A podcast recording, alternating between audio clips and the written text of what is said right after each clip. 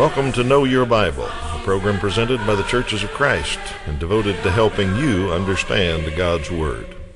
The Bible is a book inspired by God. and It contains answers to your questions. The Bible reveals Jesus and explains His sacrifice. It contains God's plan for the family and timeless principles of parenting. Also has the truth about life and death. The Bible contains great financial advice and also answers questions of morality. Join us as we look for answers to your questions and help you know your Bible.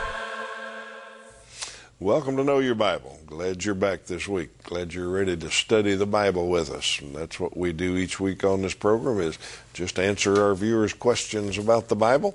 Uh, we get all kinds of questions. We get some directly about the Bible, and we get some about life and uh, what's going on in your family, and you wonder what the Bible has to say about it. Uh, we even get current event questions. What's the Bible have to say about this? And we'll try to find you a principle in the Bible for most any kind of question you've got that uh, might relate to the Bible some way. So that's what we do, and the way we get your questions and there's a phone number and a website on the bottom of the screen. Use those anytime to get in touch with us and uh, let us know what you'd like us to talk about on this program. You direct the program. Uh, the other fellow who helps me answer questions is here, Toby Levering. Good morning, Toby. Good morning, Steve. Glad you're here and ready to go and steadied up. And uh, we got some good ones coming up like we do every week, but we always start with one for our viewers, so let me get that done. Uh, two of the books in the Bible, two out of 66, are named after women. And we want to know what those two are. See if you can figure that out, and we'll give you the answer at the end of the program. See if you and your family know a little bit of Bible information there. All right, uh, looks like Toby gets to start us off today. So go and ahead. it looks like a fairly easy one Okay. too. the question is, why are there so many differences in the congregations of churches of Christ? All right. Well, uh, and this could have been asked from a perspective of someone who's maybe visited uh, several, or perhaps someone who's in the Church of Christ. It seems like, in theory, if we all churches of Christ say, just like we teach on this program, just go by what the Bible says and do that. In theory, we should come out looking about the same, right? Uh, Acts chapter 2, verse 42 says they were devoted to the apostles' teaching, to the fellowship, to the breaking of bread, and to prayer. And so you should see those common themes as you go to a church of Christ. But, but if you've ever visited a multitude of churches, uh, churches of Christ or not, uh, you know that the church looks a little different depending on where you are and who you're with. And uh, my answer to that is that unity in Christ does not always mean uniformity in Christ. Uh, there will be differences. Even in the New Testament, and you look at most of the New Testament, they were actually those books, uh, like First Corinthians, that was the, a letter that Paul wrote to the church at Corinth. Well, the church at Corinth looked a lot different than the church at Ephesus, which is our book of Ephesians.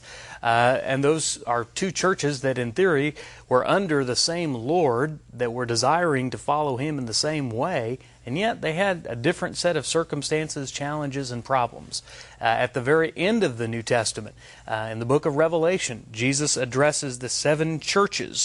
And there in Revelation chapter 2 and 3, we see that those churches all have different strengths and weaknesses. And they're sort of in the same geographical area, but their cultures are different, their people, and the, the challenges that they face. And Jesus admonished some and encouraged others, uh, and they were all different, part of the same body. Well, why is that? Well, I think a lot of it has to do with the, the culture where the church is located. Are you a rural church or an urban church? Uh, part of it is the demographics. Uh, are you a younger church or an older church? Um, part of it could be things like, uh, you know, uh, are you a wealthy church or you, are you a church in poverty? And I think the, the neat thing about it is you see the Lord's church existing all over the place in every different type of culture and among every different type of people. To me, that's an encouraging thing. Well, there are, of course, differences among churches of Christ. We invite you to attend Northside here on occasion, uh, the, the host congregation of Know Your Bible, but we invite you to attend other churches of Christ in the area as well if you're able to. And if you visited all of the ones that we invite you to attend, uh, you may see a lot of differences, and a lot of those have to do with culture and people and where they're located and all of that. Now, I think there's two types of differences. Uh, the first is substantive. Uh, you know, if you if you go to a church and they contradict the Bible, they ignore the plain teaching of Scripture, uh, the teaching of Jesus and the apostles. If they teach something contrary to what God's Word said, those are substantive differences. Uh, there are also going to be what I call superfluous differences. Uh, the the number of services they have, if they have small groups or not, what kind of ministries they have, uh, the order that they do things, the style. All of those are a little less important uh, than sticking with the word. So there are going to be differences, um, and the important differences are what does the Bible speak on, and if we see something contrary to God's word, we're always going to stick with what God's Word says. So we want to strive for the unity that Jesus prayed for, but we understand that church to church, congregation to congregation, they're going to look a little different. Let's read John chapter 17, verse 20. It says, uh, Jesus here is praying. He says, I do not ask for these only, but also for those who will believe in me through their word, that they may all be one, just as you, Father, are in me and I in you, that they also may be in us so that the world may believe that you have sent me. And so, even though we're different, we should strive for the unity that Christ prayed for and strive to be uh, unified under what the Bible says. Okay. Let me just add this. Uh, when you read that question, it may be the viewer saying, oh, there's something wrong here. Mm-hmm. Uh, yeah. I, differences are okay, and yeah. you covered that. Uh, because if God didn't want there to be any differences, he could have listed, he could have written, you know, volumes yeah. about do this and do this and don't do this and all. He didn't. Yeah. He left it pretty wide open. Sure. He, he gave us a few general rules, uh, but didn't tell us when or how or what to do a lot of things. So yeah. uh, if God didn't specify, then differences are okay. Yeah. Well, if you look around creation, I mean, a, a beautiful sunset, beautiful flowers, they're all beautiful, but yet they're all different. Yep. I see a sunset every day, but they're never alike, are they? so, but they're all the same sunset. Yep. All righty, we got one about uh, movies here. Got a little movie review. Viewer says in the newer movie of the Ten Commandments, uh, Moses told the people that if they didn't keep the law, God would punish them, but also uh, their children and children's children. Did Moses really say that? Uh, well, I'm not sure I've seen the newer Ten Commandments. Uh, Charlton Heston is Moses, and that's settled. so why why would anybody watch anything else? Right there in Exodus. we know that. but if there is a movie and it's got that in it, it, it got that part right. Moses did say that. Now the question is, what did he mean? And does it really mean that if you do something wrong, you're grandchildren are going to be punished. So let's work through this. Uh, number one point I want to make is he was talking specifically about idolatry there. He said, don't go after idols uh, because you know the punishment will go on it'll last for generations and that's the nature of idolatry when a generation decides to forsake god and worship something else uh, baal or some other idol it's probably that's the way they're going to raise their kids, and their grandkids are going to turn out that way. So, uh, idolatry is a kind of a special bad thing that way that it does tend to mess up generations, and we see that all through the Old Testament. Another thing to think about is uh, the consequences of a father's sin or a person's sin or a parent's sin does carry on for generations uh, children and grandchildren are often punished uh, for something that a future, prior generation did. Uh, we can say it's not fair, but we know that's the way the world works. Uh, if uh, a father has a gambling addiction and gambles away the family fortune, uh, his children are going to pay the consequences of that. They're not going to have an inheritance. Uh, the grandchildren will probably suffer some because their parents have to rebuild uh, the wealth and all that. So it goes on, and every other sin has different consequences, but you get what I'm saying. Uh, it goes down through the, the generations. So, in that sense, yes, it does go to children's children and beyond. But here's the important one Are we talking about spiritual guilt? Uh, because a parent does something, sins, do grandchildren get the spiritual guilt of that? And the answer to that is no. The Bible's very clear about that. That's not what Moses meant. He meant idolatry goes on for generations, the consequences go on for generations. But Ezekiel 18:20 is the clearest place we can read that, and it just clears it right up. Ezekiel chapter 18 and verse 20 uh, says, "The soul who sins shall die." The Son shall not suffer for the iniquity of the Father, nor the Father suffer for the iniquity of the Son. The righteousness of the righteous shall be upon himself, and the wickedness of the wicked shall be upon himself. Now, you can't get any clearer than that. In fact, Ezekiel kind of goes over it twice and makes us think about it both ways. Uh, no, it's not a guilt thing that goes on or punishment spiritually that goes on through generations. If a soul sins, that's the soul that gets punished. If a soul's righteous, that soul gets judged righteous. So uh, that clears that up. Moses did say it, but he was talking about the effects of idolatry or the effects of any sin, for that matter, that go on to future generations. All right, how did Okay. we get the Garden of Eden named? Uh, well, I'll see here. Okay. Was it God or Adam that named the Garden of Eden?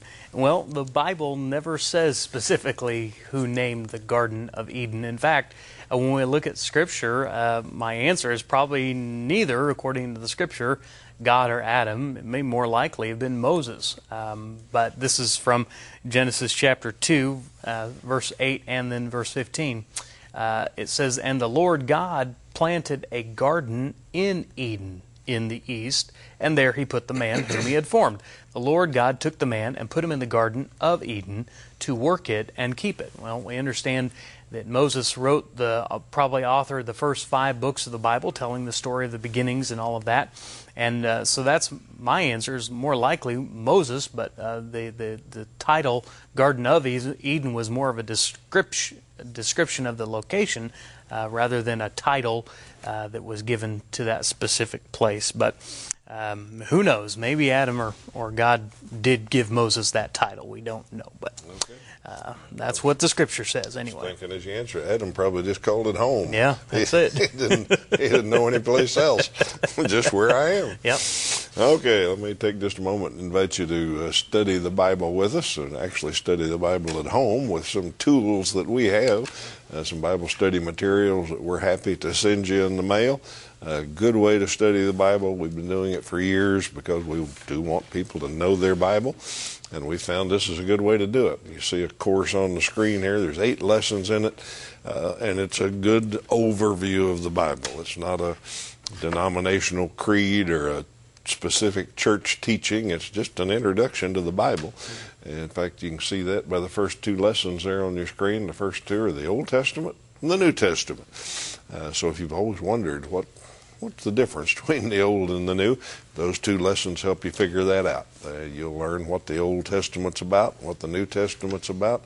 And then the third lesson talks about what the difference between them is. But uh, you lay that foundation, and then there's some more advanced uh, topics there that you go on through, and you have a pretty good handle on your Bible once you get done with this eight lessons. We've got more advanced courses. You can keep studying the Bible for a long time with Know Your Bible study tools.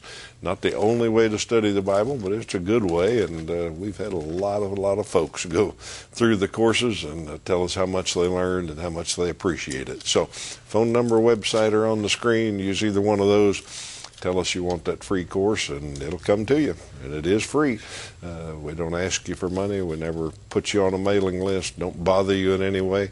We just give you some bible study materials and if you'll use them you'll know your bible a whole lot better. So give us a chance on that. All right a viewer wants to know what we believe about after death.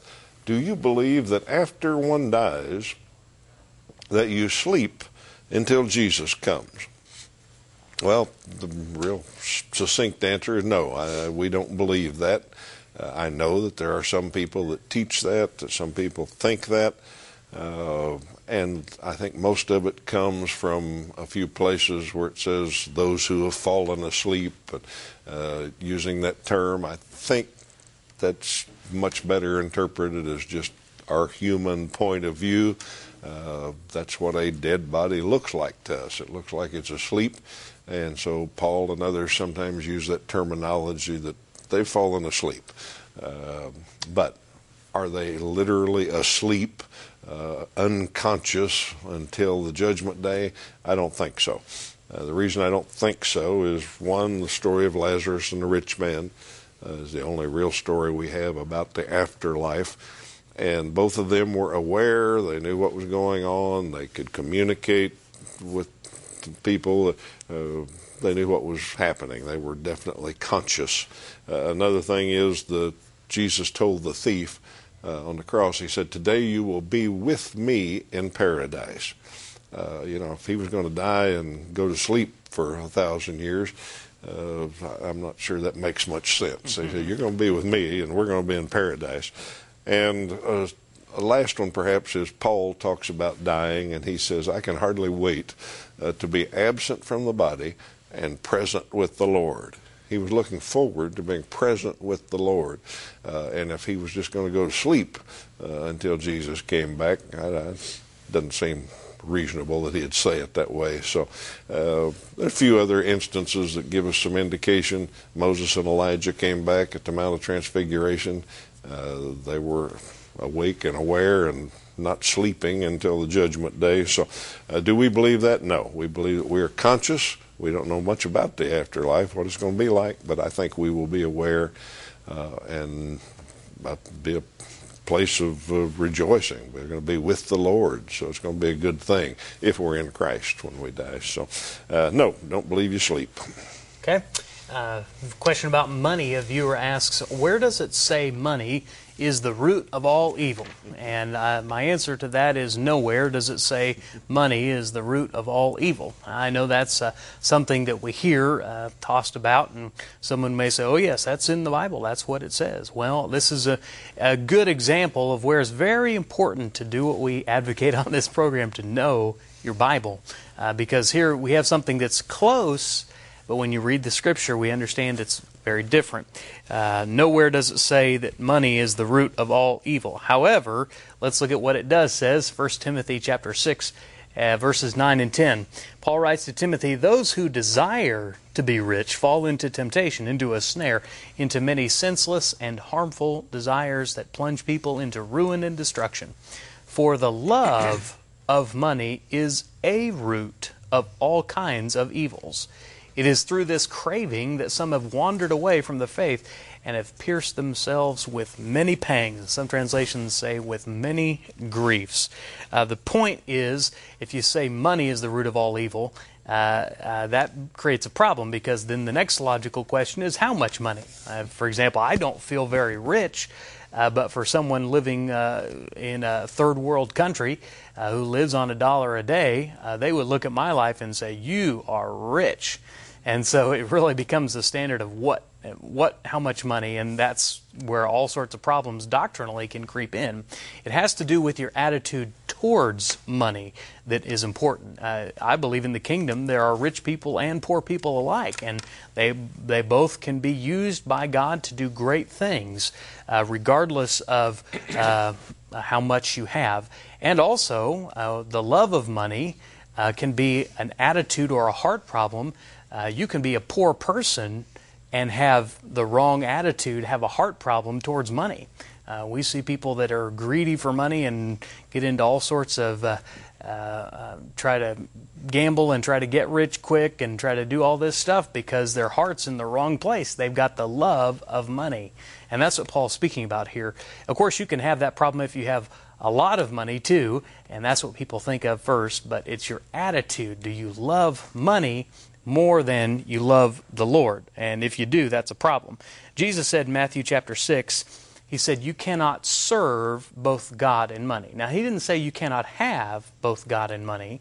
He said you cannot serve, meaning if you're a person of, of means and wealth, uh, you have to work harder to keep your perspective and make sure that number one, the person you're serving is God and not your money and not your wealth. So it's our attitude toward it and what we do with it, and it applies at all income levels. Uh, the question is Does money serve you or do you serve your money? Someone once said that money is a, a wonderful servant, but a terrible master indeed. So the principle is we've got to manage God's money in God's ways, and uh, however much or little we have, we've got to be good stewards of it. Good answer. All right, let's talk about spanking kids here. Viewer says, I've heard that spare the rod and spoil the child uh, means to spank children. I also heard it meant just to discipline them, uh, which is correct. Well, uh, it occurred to me that I was getting ready to answer this that the longer we're on, the more topics we get that are politically incorrect. uh, we'd have probably answered this a whole lot different 30 years ago. Today we got to kind of explain it a little bit. Uh, to answer the viewer's question, I'd say both are correct. Uh, probably discipline children is the best interpretation. Excuse me. But when the Bible talks about the rod, it is talking about physical punishment. Uh, so both of them were approved. Uh, I decided just to pick a few different proverbs out. So I've got three of them here. We'll put on the screen. Maybe you can get the flavor of it. Proverbs twenty three thirteen says, "Do not withhold discipline from a child." If you strike him with a rod, he won't die. so it's okay to spank him. Uh, Proverbs twenty two fifteen says, "Folly is bound up in the heart of a child, but the rod of discipline drives it far from him." And the last one, Proverbs 29:15, the rod and reproof give wisdom, but a child left to himself brings shame to his mother. I think that's the key one verse, and that's why I put it last. Uh, the problem is not disciplining a child. The problem is not training a child. If you don't train them, if you don't discipline them somehow, uh, they're foolish. Folly's bound up in their heart, and they're going to bring you grief if you don't discipline. Uh, actually they're going to bring other people grief while you're raising them uh, if you don't discipline and train them. Uh, people won't want to be around them in general if you, they're not trained or disciplined. Now, so the principle is to do the disciplining, do the training. Now, the rod is an approved way of doing that. Uh, the Bible does talk about that, and I'm sure back in the old days they used the, the rod or a switch or whatever you want to uh, call it a little bit more than we do today. Uh, it's not mandated, and I think it's important to point out that uh, it depends um, mostly, I think, on the child. Uh, there are some children that their temperament is such uh, that you just look at them cross-eyed and they'll straighten right up. They don't want that disapproval. And there's others that it takes the rod. It takes a little switch on the back of the legs to get their attention, and a little bit of pain drives that folly out of their heart. So uh, I think it it's not a universal rule that you got to spank kids. Uh, some of them it's not good for, and some of them it's the only thing that gets their attention. Uh, I think it also depends on the age of the child. Uh, obviously, the discipline changes as a child gets older. So, uh, to read what it says about the rod and all that, I'd say yes, the Bible approves spanking, uh, but it also mainly is saying we got to discipline kids. That's your job as a parent is to train them, discipline, bring them up right. Okay.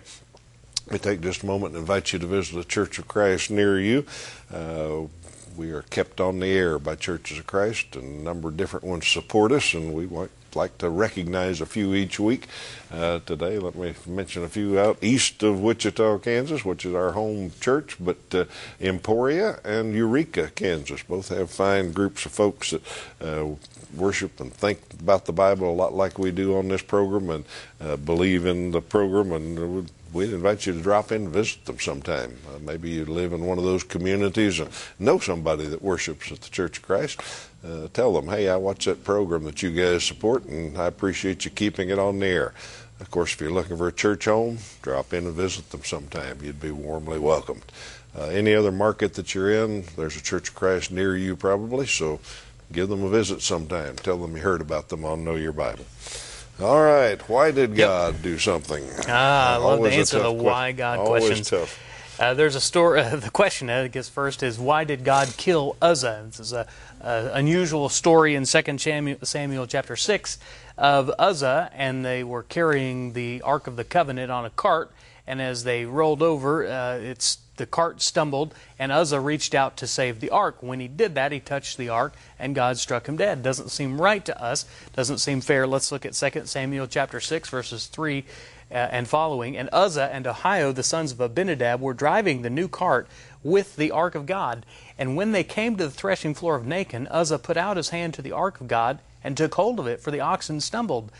And the anger of the Lord was kindled against Uzzah, and God struck him down there because of his error, and he died beside, there beside the ark of God. And that doesn't seem right. Well, if you understand that, that, that the ark was a holy piece and it was not to be touched, Numbers chapter 4, verse 15 uh, tells them very clearly that, that they were not to touch the ark. In fact, in Exodus 25 the, and the instructions for building the ark, they, the ark was to be carried not on a cart, but with two poles through four rings, and they would carry it. And if they had been doing it that way, then there wouldn't have been oxen to stumble and tip over the cart and tip over the ark. So if they'd done things God's way, this wouldn't have happened. But since they didn't do things God's way, things happened that they didn't anticipate, and therefore Uzzah put in this precarious position of having to reach out and grab the ark, and God is holy. And that's really the answer to that uh, whole question is why did God do it? Is because God is holy, and because Uzzah,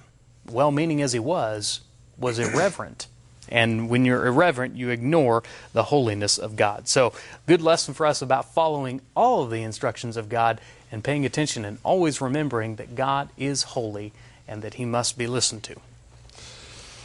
I think that's the lesson. He, he, he had to teach it. Uh, Hard way to we, learn. yeah, let's, let's squeeze this one. What was the leaven of the Pharisees? Uh, Jesus called or told his apostles, and let's just read it Matthew 16, uh, verses 5 and 6. When the disciples reached the other side, they had forgotten to bring any bread, and Jesus said to them, Watch and beware of the leaven of the Pharisees and Sadducees. There's a little humor in here because uh, the apostles had forgotten to buy groceries before they went on this trip on the Sea of Galilee. And Jesus, talking about a completely different subject, said, You got to beware of the leaven of the Pharisees. Uh, leaven was yeast. Uh, yeast gets into a loaf and changes everything. Uh, so what he was talking about was the teaching of the Pharisees. Beware of what they teach because it'll mess things up. Well, the apostles were confused and thought he's talking about us not buying bread and we shouldn't buy any from the Pharisees or something. Uh, so one of their clueless moments, but Jesus explained it to them a little bit later. Trivia question. Let's get that answered. Uh, what two books of the Bible are named after women? Ruth and Esther are the two that got books named after them, so that's the right answer to that one. We're out of time for questions today, but we're glad you've been with us. Going to invite you to be back with us for some more questions next week. Until then, you have a great week.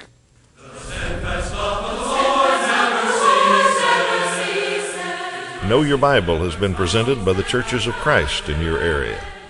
Churches of Christ are non denominational, and each congregation is an independent group of Christians seeking to do God's will. Our goal is simple New Testament Christianity. We follow the Bible as our only guide. Contact us with any questions, and we encourage you to visit a Church of Christ near you.